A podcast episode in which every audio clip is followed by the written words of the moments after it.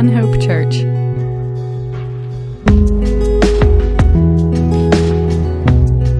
So, uh, we want to finish strong uh, this morning in Matthew chapter 28, verses 18 through 20. So let's go to the Lord um, in prayer, and then uh, we'll get on this this morning. So, Heavenly Father, uh, we come to you this morning. We ask that you would use your word um, to teach us, to convict us, to uh, motivate us to be obedient, um, to show our love for you by our obedience to you, God. Um, Lord, we thank you that throughout history there have been people who have loved you and who have loved this, the people of this world and who have been obedient uh, to your mission uh, to make disciples of all the people groups, and that we uh, have been the beneficiaries of their obedience. Um, and so we're thankful, dear God. Uh, and we also ask that you would help us to be obedient so that others may enter into that same blessing. Uh, we ask it in your name, Jesus. Amen. I said 18, we're actually starting in verse 16. Um, and it says this in verse 16 Now the eleven disciples went to Galilee, to the mountain to which Jesus had directed them. And when they saw him, they worshiped him, but some doubted. Uh, what we think we have here in this section, um, because remember, if you remember last week, we just kind of ended with the resurrection and then the report of the guard, you know, to the um, Jewish leaders and them, you know, the Roman soldiers being paid off um, and you know protected uh, by the political power of, of the um, Jewish leaders here.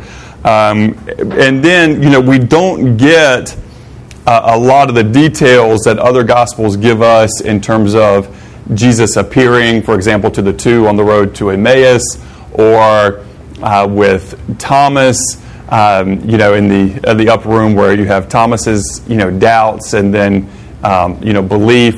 Uh, and instead, you just kind of get this this really short summary, um, you know, about you know the the, the disciples and being obedient. Um, you know, to go where he told them to go, and it says some worship, but some doubted, and that's kind of like a, a summary of all of these other um, events. Um, uh, you know, in terms of the the theme of it. Um, but, you know, Jesus dispels doubt because he has authority. And so, you know, this is, this is really encouraging in some ways because it's not um, that some of the apostles, you know, always doubted, um, but it gives a clear picture, a historical picture of what happened. You know, they're not, you know, the, the scriptures, one beautiful thing about the scriptures is it never tries to paint people into a better picture, uh, you know, than what they really are. You know, it, it, doesn't try to sugarcoat things and say, oh, you know, this person was awesome and, and no mistakes. And so whether you look, you know, in the Old Testament, when you think about most of the characters, most of the characters, you know, had faith and they had flaws. Very rarely do you have characters where their flaws, if they're written about, you know, more than a few verses, very rarely do you have characters who um, are without flaws. Um, and, and this shows us as well that you know doubt is a, a normal human condition. Uh, now it's something that has to be dealt with um, according to the authority of Jesus. At the end of the day, you still have to have that conclusion that Jesus is true and, and real, and what he says is right, and we need to obey him. We don't stay in the doubt but it, you know, the doubt itself is not you know, a sin. Um, the, the, doubt itself is, is um, something, again, that has to be dealt with, but needs to be dealt with by the authority of Jesus. It says, And Jesus came to them and said, All authority in heaven and on earth has been given to me. Who has all authority? Jesus does, who has all authority. You know, and and really, again, throughout history, in terms of the life of Jesus on this this earth, his crucifixion, um, you know, what has happened since then. Um, you know, again, Jesus has all authority. He doesn't, in his meekness, doesn't always use um, the full extent of his of his power and his ability to exert, you know, his will um, on everyone at every time. You know, if, if he did that, you know, every sin would be judged with, you know, immediately, you know, on the spot. Um, but he doesn't do that. But he does have all, all authority in heaven and on earth. And so again, you know, and Colossians tells us that he holds the whole universe together. Again, he has the authority, you know, to to have us exist as we exist. He also has the authority to cease all of our existences in an instant.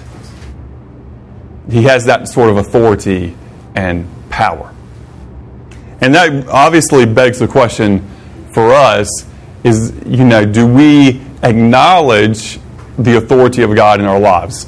And again, it's not an issue of whether Jesus has the authority or not.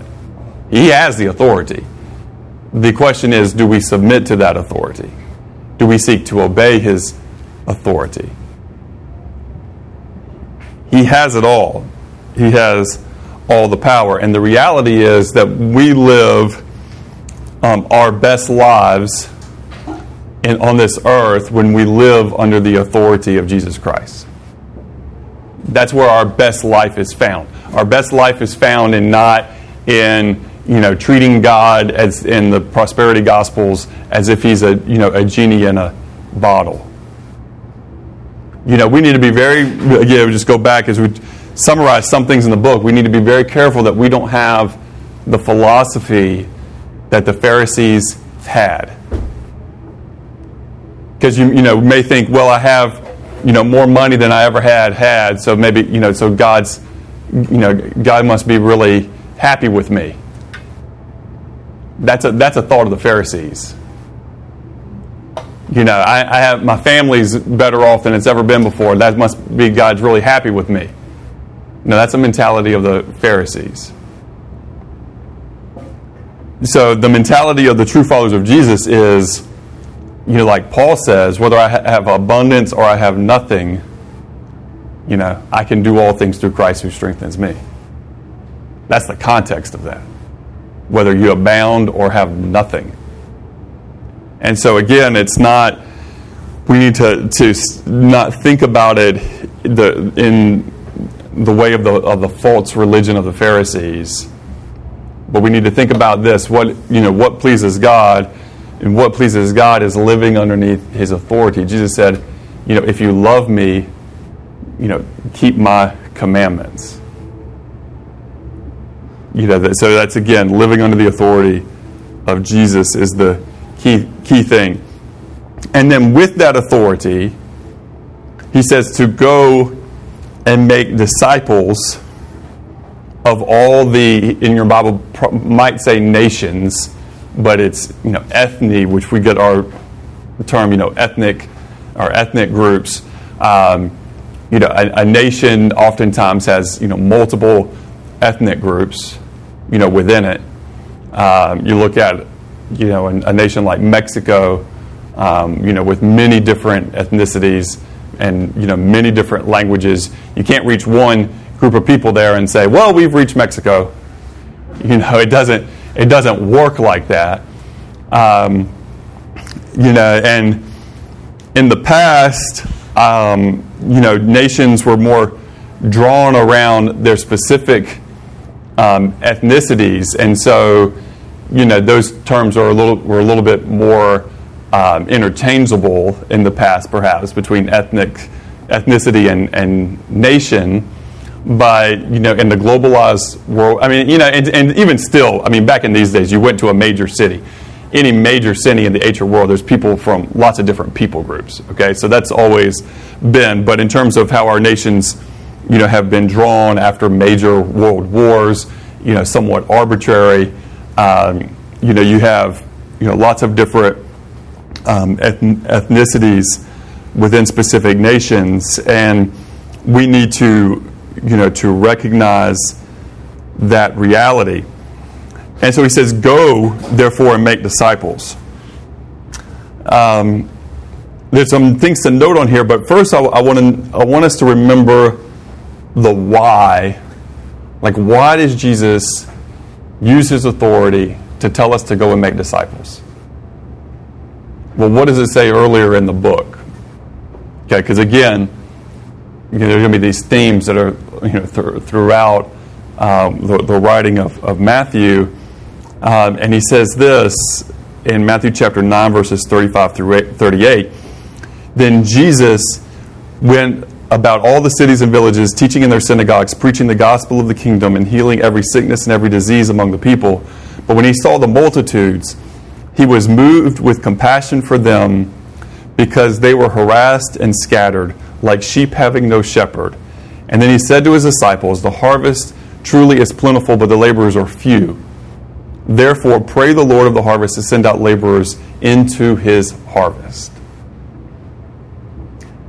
So, that motivation that Jesus has, the heartbeat behind the commandment to go and make disciples, is first of all the compassion of Jesus.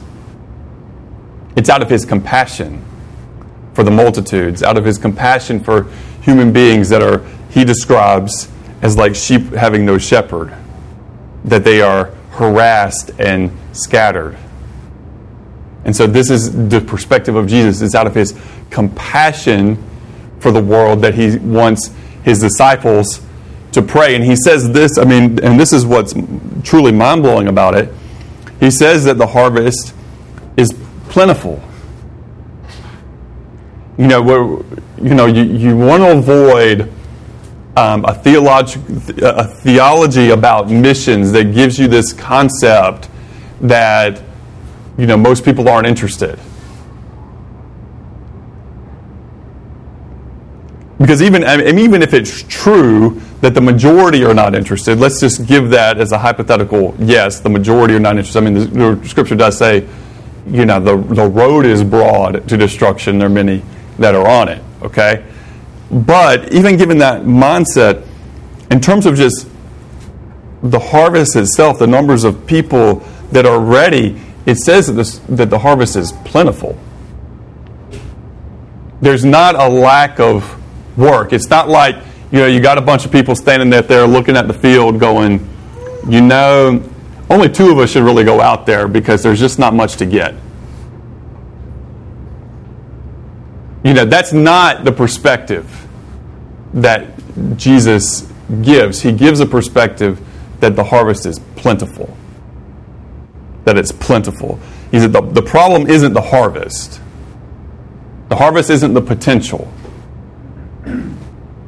Jesus says that the bottleneck in, the, in this situation where things get bogged down is that the laborers are few. That there are few people willing to go out and actually make disciples. That's where Jesus says the problem is. So we look at missions. The problem isn't the harvest. The problem isn't resources. You know, the problem is laborers. The problem is laborers. And that's one of the things that I love, you know, that fires me up about the work in Mexico and the camp, you know, what we do there. I mean, this last camp, you had uh, eight young people commit to giving at least one year to full time mission. That's huge. Now, I don't know that all of them are going to follow through on that commitment that was made. You see, you know, you know how camp things go sometimes. Sometimes there's an emotional response um, to a need, and, and the costs haven't been fully weighed. But what we've seen over the years is that many of those people have indeed followed through and honored that commitment. And that's a beautiful thing. And sometimes one year or two years turns into five or ten or you know a lifetime. Um, and really, you know, the, the reality is that we can use as many of those people who love Jesus and want to be obedient to Him and who are willing.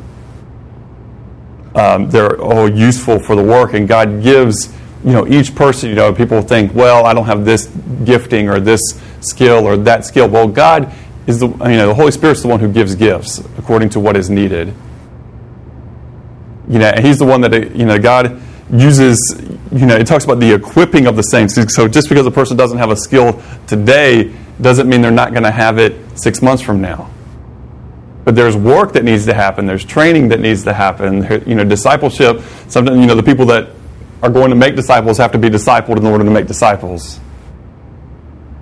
And so there's a lot of work and a lot of different types of work that go into fulfilling the mission that Jesus gives. And, and you know, there's, there's another reason, another motivation in that Jesus gives us in Matthew 25 verses 31 through 33, He says, When the Son of Man comes in his glory and all the angels with him, then he will sit on his glorious throne, and all the nations will be gathered before him, and he will separate them from one another. And as a shepherd separates the sheep from the goats, and he will put the sheep on his right and the goats on his left. I mean, we know at the end of the day, in the judgment of God and the, the holiness of God, demands that sin is reckoned with and is paid for, and that mercy of God is available and the forgiveness of God is available. In God's preference, as we read the entirety of the scriptures, is towards mercy and towards forgiveness, but His holiness demands justice. And so, because God is just, you know, we are motivated because, you know, God does make a distinction between the sheep and the goats. God does make a distinction between those who are in relationship with Him and those who are not, that is a, a motivating factor and the necessity to preach the good news of Jesus Christ.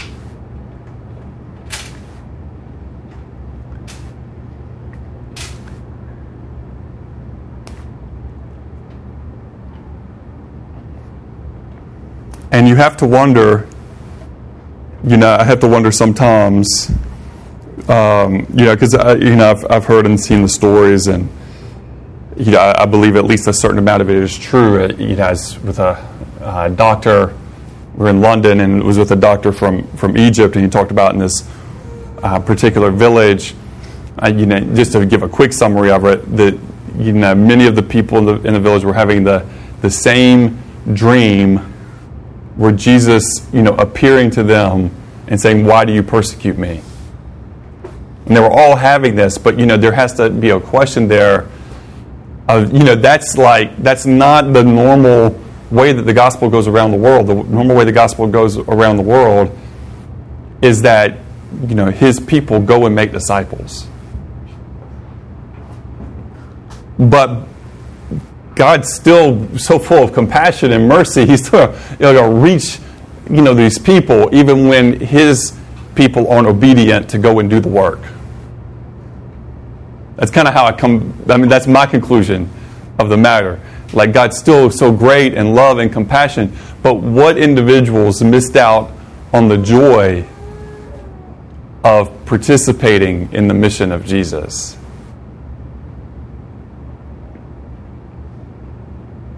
You know, who wasn't obedient so that God ultimately had to do that? You know, those are sorts of questions to think about in those situations. But again, the forgiveness of Jesus is available because of what he did on the cross.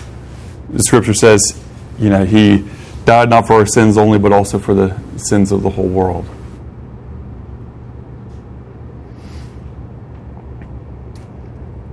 And so he tells us to go and to make disciples. So with the go, that means you know, we just can't afford to sit around and say, you know, well, we hope people come into our church meetings. You know, and, and, and that's how we'll grow. You know, we'll, we'll provide this experience or whatever. You know, now sometimes, I mean, I want more people to bring more people who don't know Jesus into the meetings of the church. Don't misunderstand what I'm saying. Because sometimes the Lord works in that and people come to know Jesus. I mean, that's, that happens all the time. But you know, I, I think that the that the emphasis here is to be proactive because even there's a proactiveness in that. There's an at least an inviting. There's an at least a bringing in, a going out and saying, "Hey, come here and, and at least see this." But there's at least some act, proactive activity happening with that.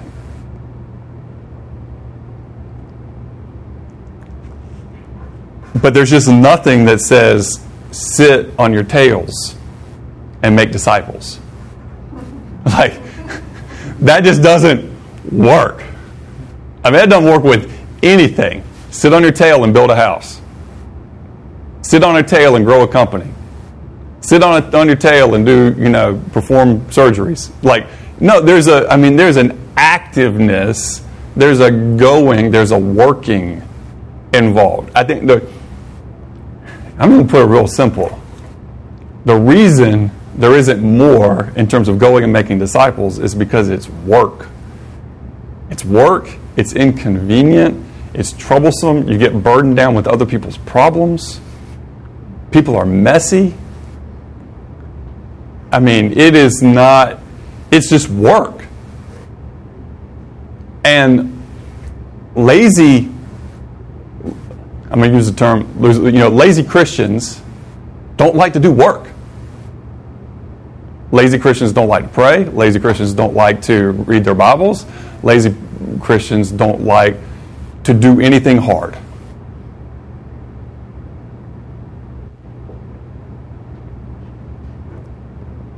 So, but there's, there's just no getting around anything good and useful in your life. There's work involved with it. There's work involved with it. You, know, you, you take you know, two people who love each other, who are, who are married and are married for a long time. You know what? That wasn't just all a bunch of feel good emotions and just, you know, 365 happy days a year. That's not how that works. There's like effort and work that goes into that.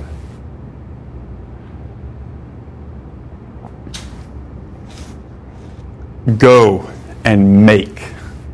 Go and make. Proactive work. And that's just not going to sell for a lot of people. Like, you want me to do what? You see, because you know, a lot of people think, well, I thought this whole church thing was just about me getting fed. I thought this whole church thing was about me being entertained and inspired. That's not going to grow disciples and it's not going to grow churches. It's just not. It's going to be go and work.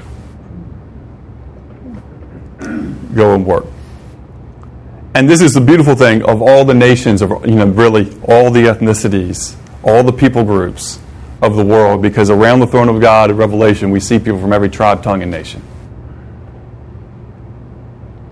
That that promise to Abraham is fulfilled, that in his seed all the families of the earth would be blessed you know, this is one of the great things. There have been people who have claimed the name of Jesus. They have claimed to be Christians, and they have been racist and said and done racist things. In great contrast to what the scriptures teach. And this is a, this is a huge and important difference.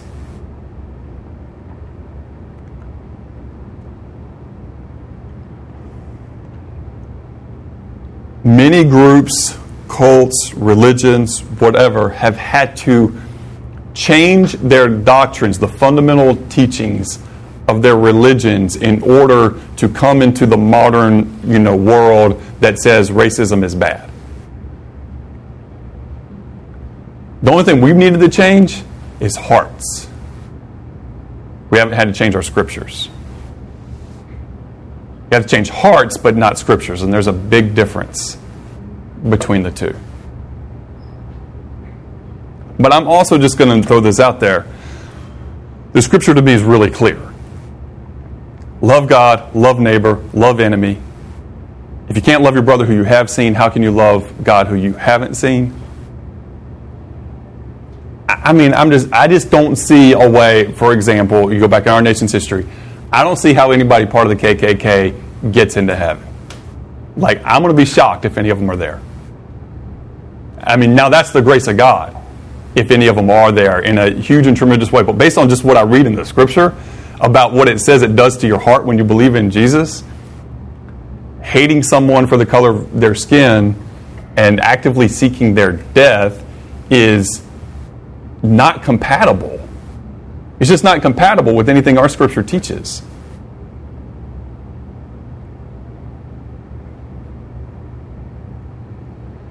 And it's like we say, you know, you can say, hey, you know, I'm Superman, you put a big S on your chest, you can put a cape on, but if you actually don't do the things that Superman's supposed to do, like, you know, fly and shoot fire from your eyes and like save people's lives, it's just a costume. And particularly in, you know, I, I think this is true of many nations, but particularly in our nation, particularly in the South, I think there have been buildings full of people wearing costumes. And there's an evangelization that needs to happen in the churches. There's an evangelization that needs to happen in the churches in this city because many churches in this city don't preach the gospel of Jesus Christ. They are afraid to because they will lose people and they will lose money. because they actually don't believe God makes a distinction between sheep and goats. They ultimately, they ultimately believe that at the end of the day, unless you're like evil like Hitler, you're going to be all right. And that is actively taught in some places explicitly, and some places just by not preaching the true gospel of Jesus Christ. and it is terrifying. That's the worst. That's the worst is when you have people who are, you know, deceived and self-deceived into thinking that they are right with God and will go and honor him with their lips on a Sunday morning, but their hearts are far from him. That's sad and dangerous.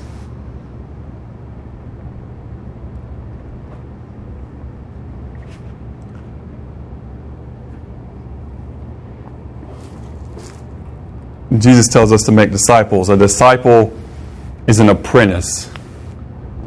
A disciple is an apprentice.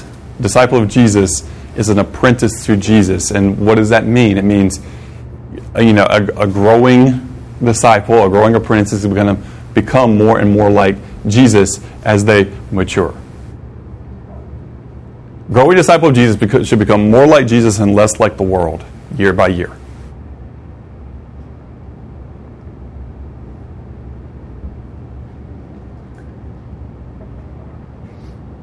And then we're told,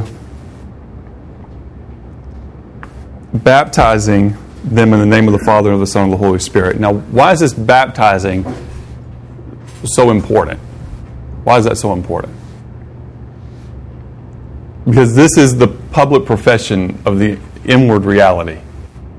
But it is telling the world, it is testifying to the world, I am identified in the death going into the water and in the resurrection coming out of the water, I am identified in the death and resurrection of Jesus Christ. That this is my identity. That this, like, fully makes me who I am. And in the early church, I mean, it's a statement of I serve a different king. It's a statement for a Jewish person, you know, Jesus is my high priest. He is my savior. He is my king. So it's not the high priest in terms of the of Judaism. It's not about the temple anymore. And those sacrifices because Jesus was my ultimate sacrifice. And it's certainly not about Caesar or some Roman king. It's about King Jesus. They're identifying with themselves, themselves with that. And for a Jewish person, they're taking a great risk from their own ethnicity and from the, those who rule over them.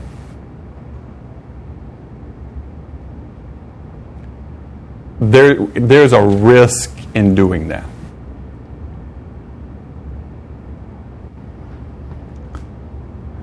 they are setting themselves apart as separate and different.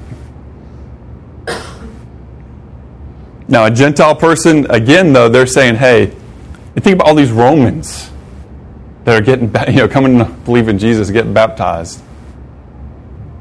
And basically, they're saying Caesar's not the ultimate authority. Jesus has all authority in heaven and on earth.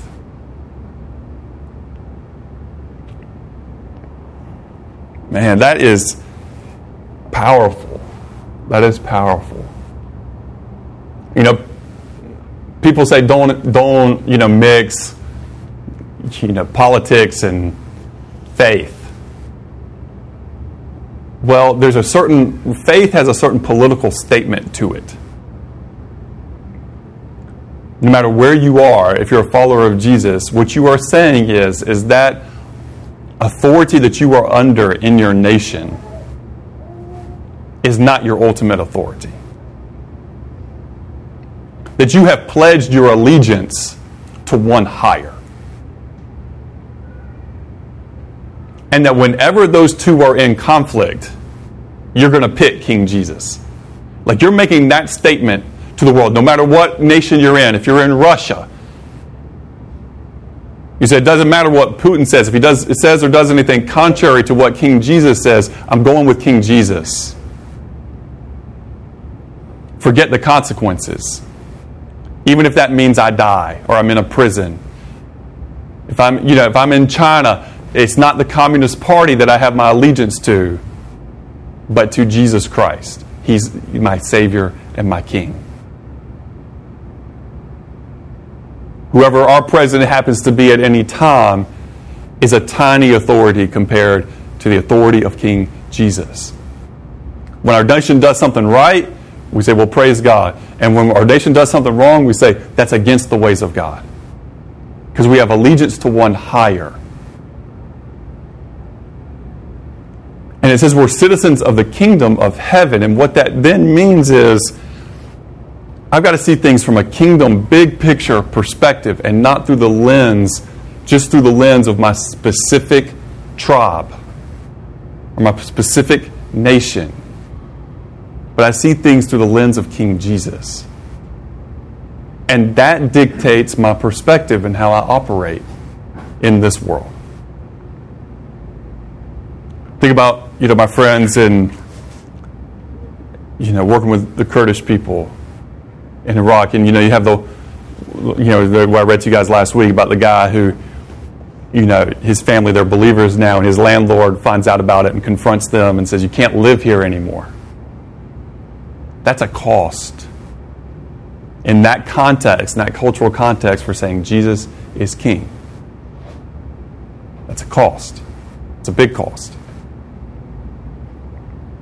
It's not the greatest cost, but it's significant. I mean, think about that. Wherever you're, you know, living, say if somebody came to you and said, "You know what? You got to go. You believe in Jesus, so we're revoking your loan. You get, you're, you're on the street. You got to go. Can't live in this apartment because you follow Jesus.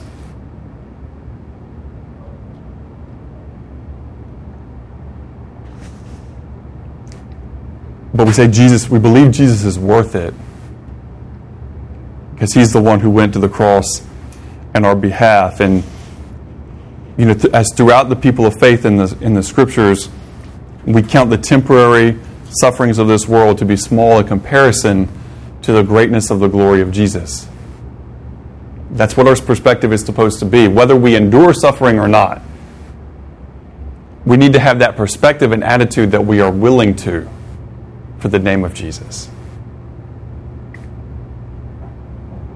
For those of us in non hostile environments or less hostile environments, the question often isn't about, you know, did you or didn't you, but would you? Would you be willing to? It's a because it all comes down to a heart issue.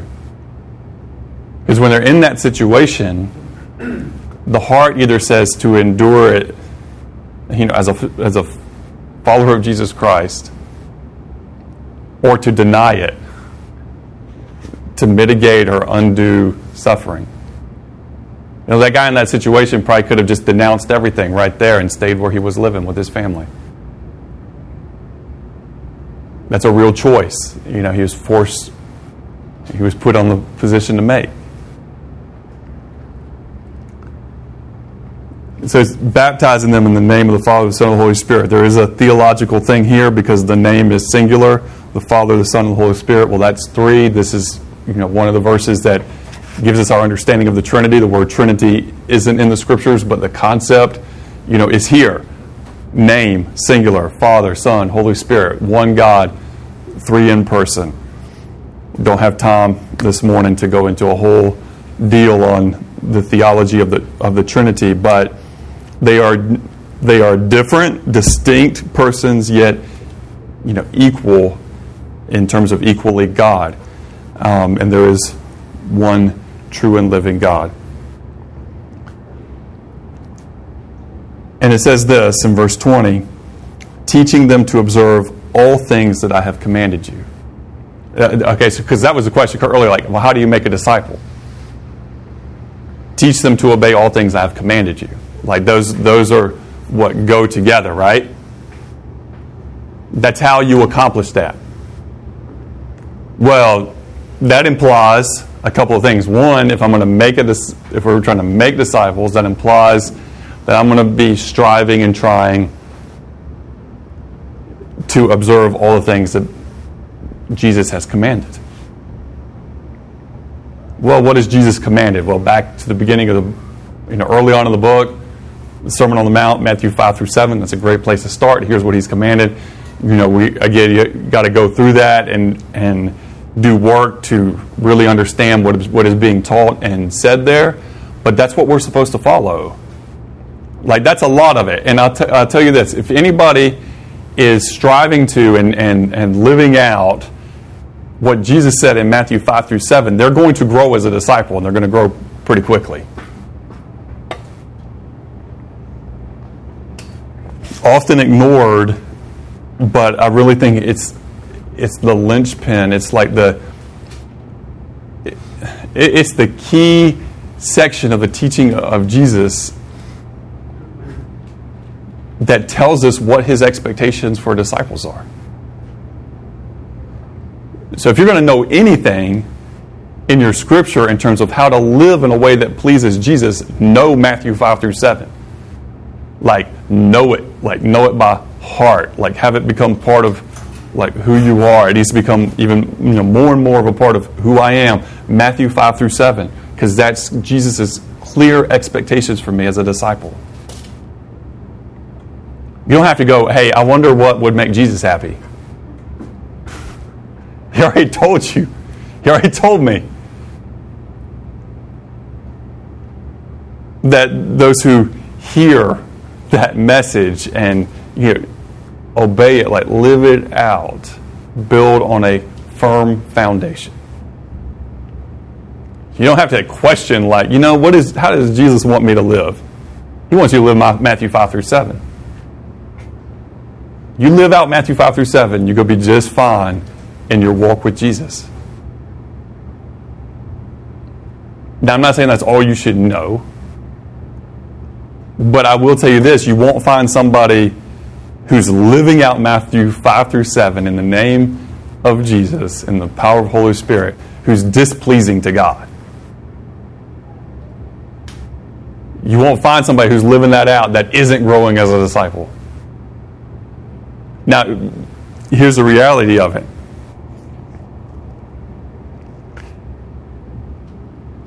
Your flesh, my flesh, cannot observe all the things that Jesus commanded. People say, well, you know, being a follower of Jesus is hard. Like doing what God wants me to do is hard. It's like, no, it's not hard. It's impossible in your flesh. In your flesh, it is just straight impossible. Straight impossible. But in the Spirit, in the Spirit of God, it is doable. Because Jesus says, And lo, I'm with you always. So, you know, we, we believe that when you believe in Jesus, the Holy Spirit comes and lives inside of you, and the power of God is available to you. That's why the scripture says to be filled with the Spirit. So the scripture says to walk in the Spirit and not in the flesh. Because currently, I still have my old flesh, and I still have the Spirit, and I have the Spirit of God. And I have to decide all the time, not in terms of salvation, but in terms of like practical daily living, who sits on that throne? My flesh or the Spirit? And so when I'm not doing well, it's real simple. Flesh is on the throne. That's my bad. That's nobody else's bad. That's not the devil's bad. Like he can tempt me, but he can't make me. That's not some other person's bad. They can do bad to me, but they don't. I have my own self will and determination of how I respond to that. There's when I'm not when I'm not on point. There's only one person who's responsible for that. Jet Boyd, the third not anybody else, just to make a distinction. Can't blame my dad, can't blame my grandpa, can't blame anybody else, just me. That is it. Now, this is a humbling part. He's like, well, when I'm doing great, I want to be able to take credit for it, right? No, that's the Spirit of God at work in you. You did the right thing, which was to let Jesus sit on the throne. Like that, I mean, we give credit for that. We give a golf clap for that. Like, you let Jesus sit on the throne. You let Jesus sit on the throne where he belongs. Basically, you gave Jesus his rightful seat. Now, I mean, just I mean, just imagine this. Though, I mean, imagine the throne of your heart. Just work with me here for a minute. Imagine the throne of your heart. It's there, and you're sitting in it and Jesus comes by. And you're like, I mean, I know it's your seat, but I'm comfortable.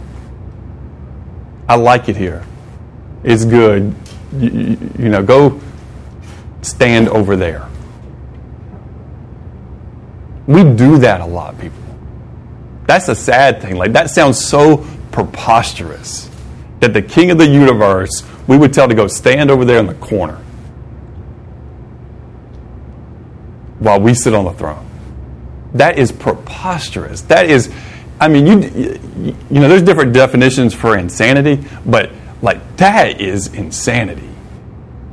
And we somehow trick ourselves into thinking, you know what, I'm going to be better off with me on the throne and Jesus standing over there in the corner. That is preposterous.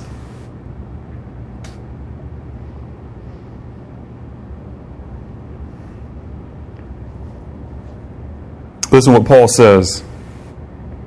In Galatians chapter 5, verse 13, he says, For you were called to freedom, brothers. Only do not use your freedom as an opportunity for the flesh, but through love serve one another. For the whole law is fulfilled in one word you shall love your neighbor as yourself. But if you bite and devour one another, watch out that you are not consumed by one another. Man, that, that just reminds me, you know, just have that visual image, you know, the Amazon river and those, I think they're the, the, um, the piranhas, but I think it's a particular type. I think it's the red ones, but don't quote me on that. But, you know, they get in these pools and, man, if one shows any, but, any bit of weakness, the other turn and, like, literally just rip it to shreds in seconds. I mean, it's gone. Ba- turn, bite, and devour one another. Watch out that you are not consumed by one another. Then he says, But I say, walk by the Spirit, and you will not gratify the desires of the flesh. For the desires of the flesh are against the Spirit, and the desires of the Spirit are against the flesh. For these are opposed to each other to keep you from doing the things you want to do. Because as a follower of Jesus, like if you're truly a follower of Jesus, like the, the, the purpose in life has been changed. And you actually do want to do, you know, your spirit, you know, you want to do the things that please God. But this flesh is in opposition to that. It fights against that. But he says, if you, but if you are led by the Spirit, you are not under the law. Now, the works of the flesh are evident sexual immorality, impurity, sensuality, idolatry, sorcery, enmity, strife, jealousy, fits of anger, rivalries, dissensions, divisions, envy, drunk, drunkenness, orgies, and things like these. I warned you, as I warned you before, that those who do such things will not inherit the kingdom of God. But the fruit of the Spirit is love, joy, peace, patience, kindness, goodness, faithfulness, gentleness, self control. Against such things there is no law. And those who belong to Christ Jesus have crucified the flesh with its passions and desires. If we live by the Spirit, let us also walk by the Spirit. If we live by the Spirit, let us also walk by the Spirit. Jesus tells us that He's with us always, even to the end of the age. So He's with us, which does a couple things for us. One, it gives us the ability to be obedient and to live out his commands. It gives us the ability to be good disciples and to make disciples.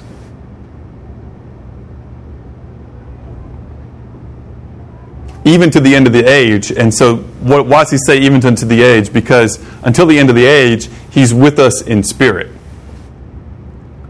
At the end of the age, we will be with him physically. We'll see him face to face. So he's le- remember the context. He's leaving. He's about to ascend back to the Father, but he says, even though I ascend, I'm still with you. Because he's with us in the reality that the Father, the Son, and the Holy Spirit, you know, God takes up residence. We are the temple of God in our human bodies, and the triune God lives within us.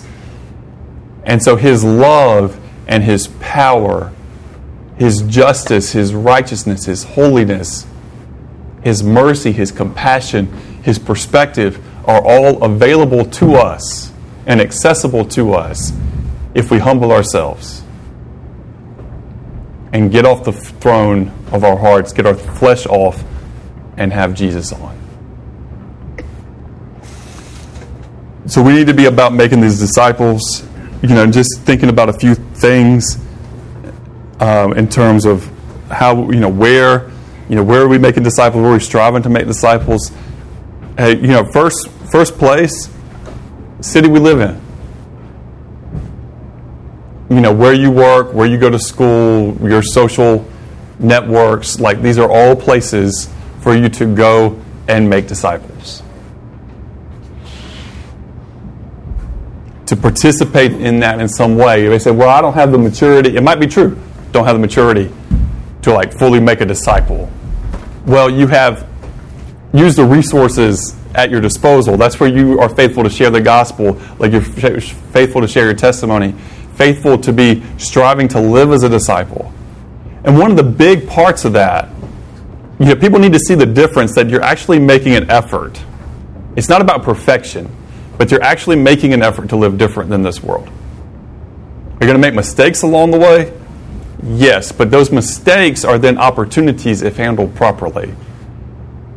To be humble and say, you know what, I was wrong. Because you know what's rare in this world is for people to actually own when they do something wrong or say something wrong, laugh at something they shouldn't laugh at. Because how are apologies given in our world? If, if I offended,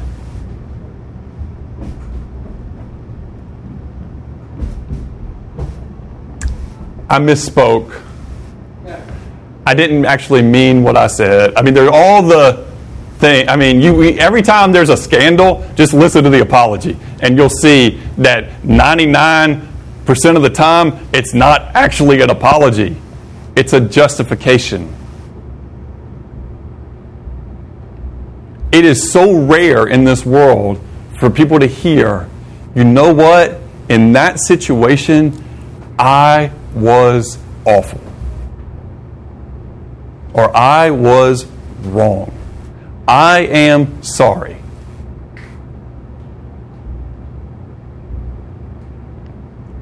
It's incredibly rare.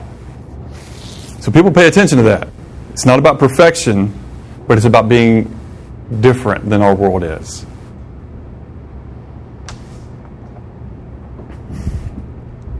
At the university, in the community, through all your activities, at the flea market, wherever there are opportunities to make disciples. You know, in Mexico or work there, indigenous people in the mountains, people in the cities, young people, open newer doors in Hidalgo.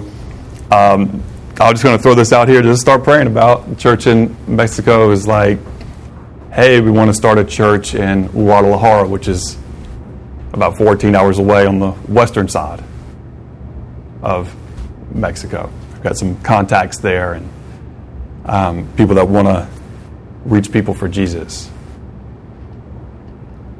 It's another thing. The school in Tanzania, that's going to be a place where disciples are made.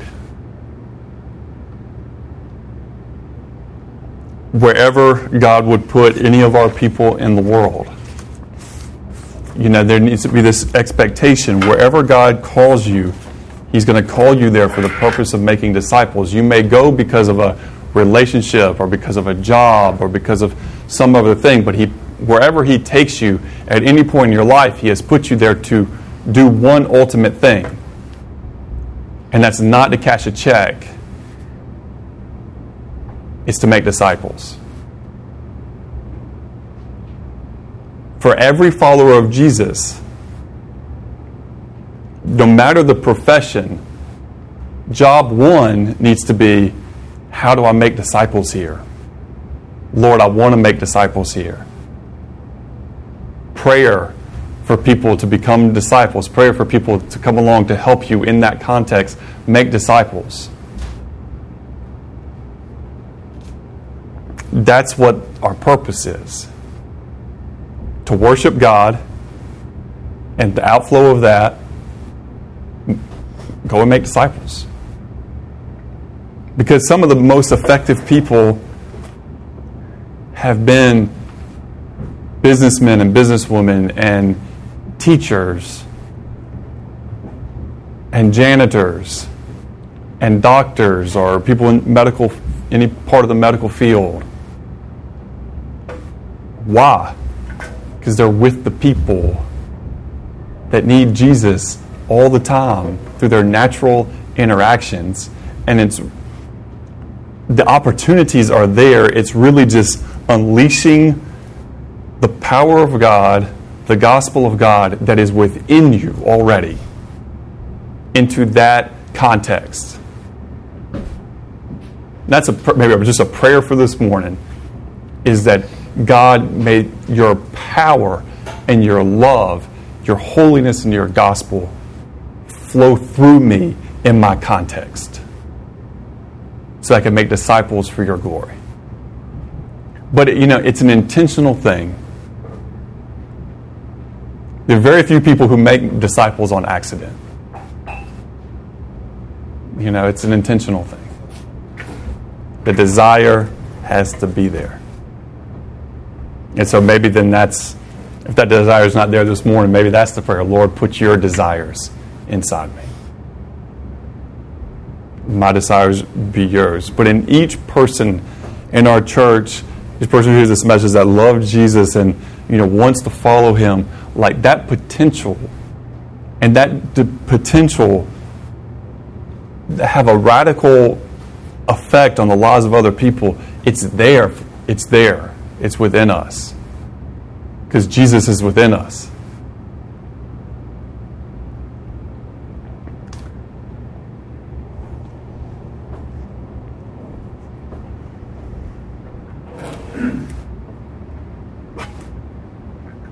Not everybody will be happy with that. We have to be okay with that. Let's pray.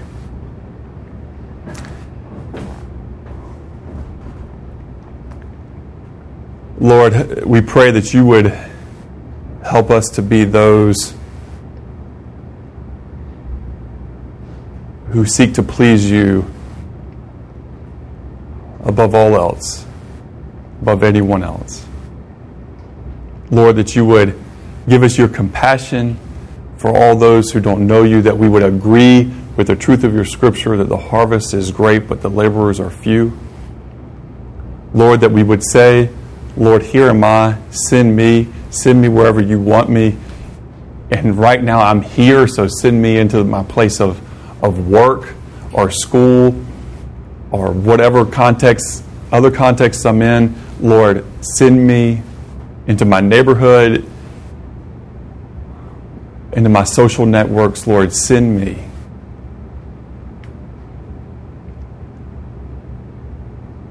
But first, Lord, fill me with your spirit, with your power, with your love, with your purpose, with your mission, so I do not fulfill the lust of the flesh. And Lord Jesus, help us to put you on the throne of our hearts where you belong above all else.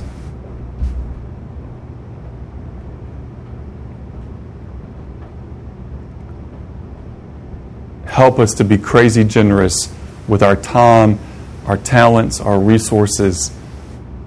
Lord, all that you've given us, help us to be generous with these things for the good of others and for your glory.